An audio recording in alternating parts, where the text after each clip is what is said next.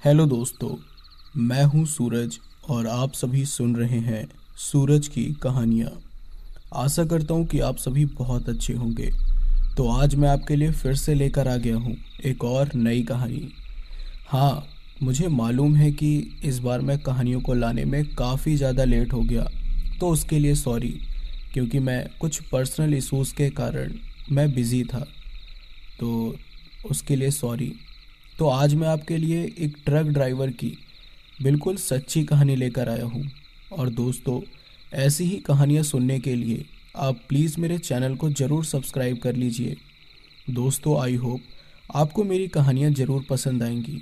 तो आइए, ज़्यादा देर ना करते हुए सुनते हैं आज की ये खौफनाक कहानी।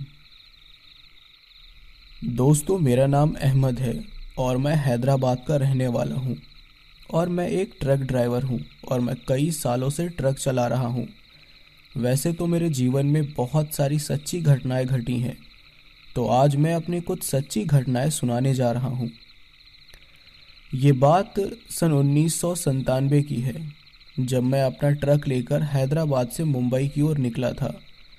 मुंबई के बांद्रा शहर में पहुँचने के बाद मैंने ट्रक से सामान को अनलोड कराया और खुलदाबाद से रिटर्न कर्नाटक बॉर्डर क्रॉस करके मैं वापस हैदराबाद की ओर निकल पड़ा। रास्ते में मुझे बहुत ही ज़्यादा भूख लगी थी तो मैं एक ढाबे पर रुक गया और वहाँ पर खाना पीना खाकर वापस अपने रास्ते निकल पड़ा। फिर करीब ढाबे से पचास साठ किलोमीटर दूर मुझे सुनसान रास्ते पर एक औरत नज़र आई और वो औरत ऐसी नज़र आ रही थी जैसे रोड पर घूमती हुई औरतें नज़र आती हैं। जैसे उनका पहनावा बिल्कुल आदिवासियों की तरह होता है। ठीक वैसे ही उसका पहनावा था और बिल्कुल फटे पुराने कपड़े पहने हुए थे उसने। और उस समय रात के करीब साढ़े ग्यारह या बारह बज रहे होंगे। तो वो औरत ट्रक को रोकने का इशारा कर रही थी। तो मुझे लगा कि बेचारी अकेली है, इसकी मदद कर देनी चाहिए। तो मैंने ट्रक को रोक दिया और कहा, बहन आप इतनी रात को इस सुनसान इलाके में क्या कर रही हो? तो उसने कहा, भाई, थोड़ी दूर आगे ही मेरा गाँव है। क्या आप मुझे मेरे गाँव तक छोड़ देंगे? तो मैंने मन में सोचा कि मैं तो उसी रास्ते से जा रहा हूँ। चलो, इसको भी गाँव तक छोड़ दूँगा। फिर मैंने उसको अपने साथ ही आगे बैठा लिया और मैं फिर से अपने ट्रक को चलाने लगा। वो औरत बिल्कुल शांत बैठी थी। तो मैंने सोचा उससे कुछ बातें करूँ। तो मैंने उसका नाम पूछा और उसके गाँव का नाम पूछा। तो उसने कोई भी जवाब नहीं दिया। मैंने फिर से उससे बात करनी चाही, लेकिन वो फिर भी शांत बैठी हुई थी। तो मैंने भी सोचा, शायद वो अनजान आदमी से बात नहीं करना चाहती, इसलिए मैं भी शांति से ट्रक चलाने लगा। लेकिन फिर करीब दस पंद्रह मिनट के बाद वो पागलों की तरह हंसने लगी। तो मैंने घबराते हुए पूछा अरे बहन तुमको क्या हो गया है और इस तरह क्यों हरकत कर रही हो? मेरे इतना पूछते ही उसने इस बार दोहरी आवाज़ में कहा, ए, तू चुपचाप गाड़ी चला, वरना मैं तेरा सर तेरे धान से अलग कर दूँगी ये सुनकर मेरे हाथ पाँव कांपने लगे और इतना बोलते ही वो चलती हुई ट्रक से कूद पड़ी। तभी मैंने ट्रक को धीमा किया और जब मैंने पीछे मुड़कर देखा तो वो मेरे ट्रक के पीछे भागती हुई नज़र आ रही थी। तभी मैंने मन में सोचा कि इतनी स्पीड में चलती हुई ट्रक से ये औरत कूद गई और फिर भी इसे कुछ नहीं हुआ। ज़रूर ये कोई चुड़ैल होगी, क्योंकि साधारण औरत अगर होती तो वो कब की मर जाती या फिर घायल हो जाती। मैंने अपनी ट्रक की स्पीड सौ के ऊपर कर रखी थी। फिर भी वो औरत मेरे ट्रक के एकदम बराबरी में आ गई और वो मेरी ट्रक के कभी दाएँ तो कभी बाएँ छलांग मार मार कर इधर उधर आती रहती। यकीन मानो सूरज भाई, उस समय मेरी हालत कितनी खराब हो गई थी कि मेरे हाथ पाँव बुरी तरह से काँप रहे थे। तभी अचानक एक टर्निंग पॉइंट आया और मैंने अपना कंट्रोल खो दिया और मेरा ट्रक सीधा खेत में जाकर गिर पड़ा और धीरे धीरे मैं बेहोश होने लगा। जब सुबह मेरी आँख खुली तो करीब पंद्रह बीस लोग मुझे घेर कर खड़े हुए थे। उन्होंने मुझे उठाया तो मैं काफ़ी घबराया हुआ था। तो उन्होंने मुझसे पूछा, भाई, तुम कहाँ के रहने वाले हो और तुम्हारा ये हाल कैसे हुआ?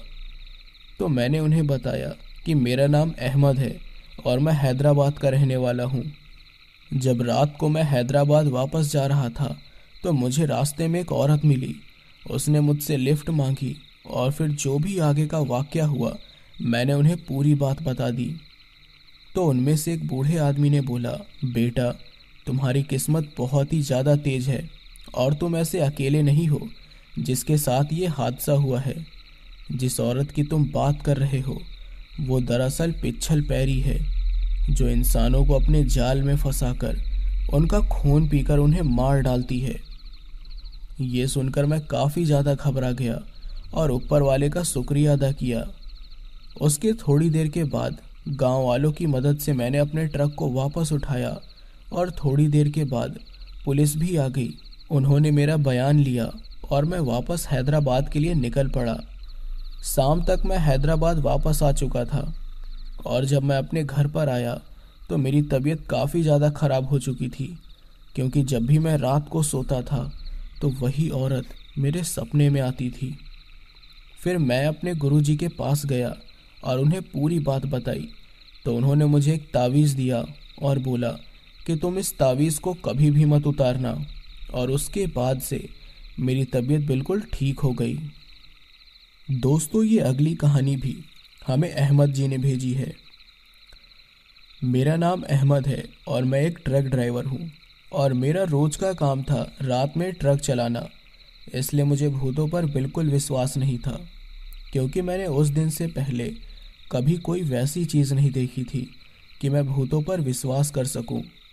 पर इस रात मेरे साथ कुछ ऐसा हुआ कि उस दिन को याद करके मेरी रूह काँप जाती है ये बात आज से लगभग पाँच साल पहले की है, जब मैं और मेरा हेल्पर राजू हम सहारनपुर से पाँच हज़ार ईंटें भरकर देहरादून ला रहे थे लगभग रात के ग्यारह बजे मैं और मेरे हेल्पर ने सोचा पहले कुछ खा लिया जाए, फिर आगे चलेंगे। इसलिए मैंने हाईवे के बगल में एक ढाबा था। उसमें जाकर अपना ट्रक खड़ा करा और फिर वहीं खाना खाकर, जैसे ही हम उठकर जाने लगे, तभी उस ढाबे वाले ने मुझसे पूछा, अरे उस्ताद, किस तरफ़ की ओर जा रहे हो? उस ढाबे वाले की बात का जवाब देते हुए मैंने कहा, बस भाई जी देहरादून तक ही जाना है। तो उस ढाबे वाले ने मेरी बात सुनकर अपनी घड़ी में टाइम देखा और कहा, अरे उस्ताद, रात के बारह बजने ही वाले हैं। कुछ देर यहीं रुक जाओ। रात के एक बजे के बाद चले जाना। उस ढाबे वाले की बात सुनकर मुझे बड़ा ही अजीब लग रहा था। इसलिए मैंने कहा, क्यों भाई जी तो मेरी बात का जवाब देते हुए उस ढाबे वाले ने कहा, क्योंकि उस्ताद, कोई भी रात के बारह बजे के बाद एक किलोमीटर आगे जो बड़ा सा बरगद का पेड़ है, उसे पार नहीं कर सकता। और उस बरगद के पेड़ से एक किलोमीटर आगे एक और बरगद का पेड़ है, और वहाँ से भी कोई उस बरगद के पेड़ को पार नहीं कर सकता। मैं वहाँ खड़े खड़े उस ढाबे वाले की सारी बात सुनने के बाद मैंने कहा अरे नहीं भाई जी मैं नहीं रुक सकता। मुझे ये ईंटें जल्दी ही देहरादून पहुँचानी है। और वैसे भी मुझे इन सब बातों पर बिल्कुल भी विश्वास नहीं है। मैं इतना बोलकर ट्रक की ओर जाने को जैसे ही मुड़ा तो उस ढाबे वाले ने मुझे एक बार और कहा, उस्ताद, तुम जा तो रहे हो, पर उस बरगद के पेड़ को पार नहीं कर सकते। मैंने भी उसको जवाब देते हुए कहा, चलो, देख लेंगे। इतना बोलकर मैं अपने ट्रक में अपने हेल्पर के साथ आकर बैठ गया, और मैंने अपना ट्रक स्टार्ट करा। और चल दिया देहरादून की ओर। मैं अभी ढाबे से लगभग आधा किलोमीटर ही दूर गया हूँगा कि तभी मैंने देखा कि आगे पुलिस ने रास्ता बंद करा हुआ था। मैं थोड़ा और आगे गया और अपने ट्रक का शीशा नीचे करके बोला, अरे, क्या हुआ सर जी? रास्ता क्यों बंद करा हुआ है? मेरी बात सुनकर वहाँ खड़े एक पुलिस वाले ने कहा, अरे उस्ताद, ट्रक साइड में लगा दो, एक बजे के बाद जाना। उस पुलिस वाले की बात सुनकर मैंने कहा, नहीं सर जी, मैं नहीं रुक सकता। मुझे ये ईंटें जल्दी ही देहरादून पहुंचानी है। मेरी बात सुनकर उस पुलिस वाले ने मुझे कहा, अरे उस्ताद, मेरी बात मानो, बारह बज गए हैं, और अब एक बजे तक बरगद के पेड़ के आगे से कोई नहीं जा सकता। तुम एक बजे के बाद चले जाना। उसकी बात सुनकर मैंने कहा, नहीं सर जी, जाने दो ना। मैं इन सब बातों को नहीं मानता हूँ। तो मेरी बात सुनकर उस पुलिस वाले ने कहा, जा, तुझे जाना है तो जा, पर तू उस बरगद के पेड़ से आगे नहीं जा पाएगा। उनके इतना कहते ही मैंने तुरंत ट्रक को स्टार्ट करा और चल दिया। तभी मेरे हेल्पर राजू ने मुझसे कहा, अरे उस्ताद, एक ही घंटे की तो बात है, रुक जाते हैं ना। और देखो उस्ताद, हमारे ना तो आगे से, ना ही कोई पीछे से गाड़ी आ रही है। राजू की बात सुनकर मैंने भी जब आगे पीछे देखा तो पूरी सड़क खाली पड़ी हुई थी। मैं लगभग 20 सालों से ट्रक चलाता आ रहा हूँ, पर मैंने अभी तक कभी भी ऐसा पूरा हाईवे खाली नहीं देखा था, जैसे आज था। अब तो मुझे भी लगने लगा था कि मुझे वहाँ रुक जाना चाहिए था, पर अब मैं रुक भी नहीं सकता था, क्योंकि मेरा साथ जो मेरा हेल्पर राजू था, वो मैं नहीं चाहता था कि उसे ये पता चले कि मैं डरने लगा हूँ और मैं लगातार ट्रक को चलाए जा रहा था। तभी एकदम से सब उल्टा हो गया और मेरा सर सीधा ट्रक की छत पे लगा। बाहर का नज़ारा भी उल्टा दिख रहा था। मुझे कुछ समझ में नहीं आ रहा था कि ये क्या हुआ। तभी राजू ने मुझसे कहा, अरे उस्ताद, अपना ट्रक पलट गया है। पर यह कैसे हो सकता है? क्योंकि हमारा ट्रक तो बिल्कुल सही से चल रहा था। और ना ही हमारे ट्रक का कोई एक्सीडेंट हुआ था। यही सब सोचते हुए मैं और राजू किसी तरह ट्रक से बाहर निकले तो हमारी आँखें फटी की फटी रह गईं।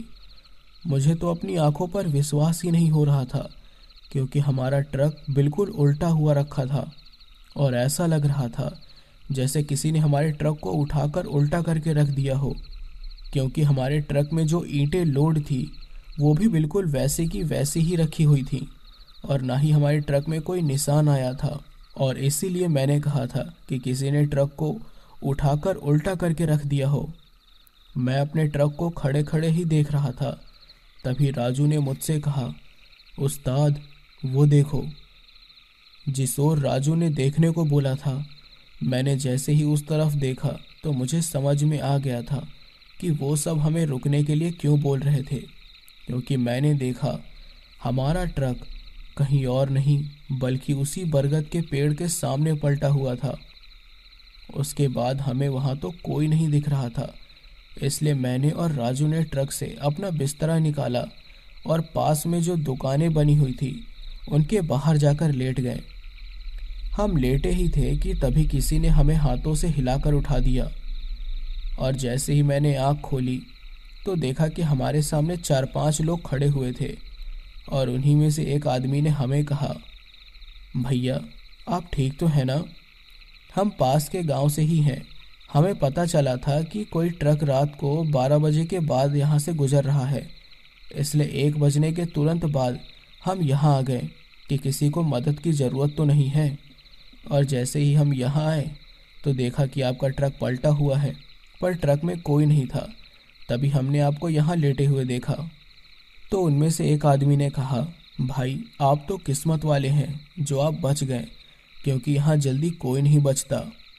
मैं और राजू वहाँ बैठे बैठे बस उनकी बातें सुन रहे थे, और उनकी बातें सुनकर बस यही लग रहा था, ज़रूर हमने कोई अच्छा सा काम किया होगा, तभी आज हम बच गए।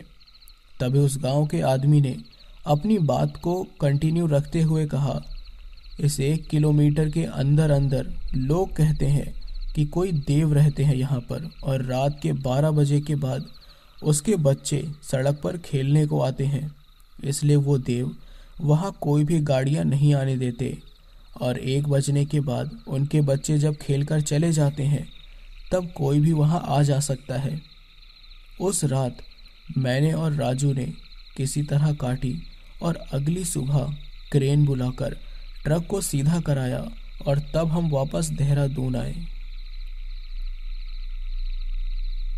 तो दोस्तों, बस यही थी आज की खौफनाक कहानियाँ। तो दोस्तों आई होप आपको ये कहानियाँ ज़रूर पसंद आई होंगी। और अगर पसंद आई हो तो प्लीज़ यार चैनल को सब्सक्राइब कर लेना और ऐसे ही अपना प्यार और सपोर्ट बनाए रखना। तो मिलते हैं आपसे अगली वीडियो में। तब तक के लिए गुड नाइट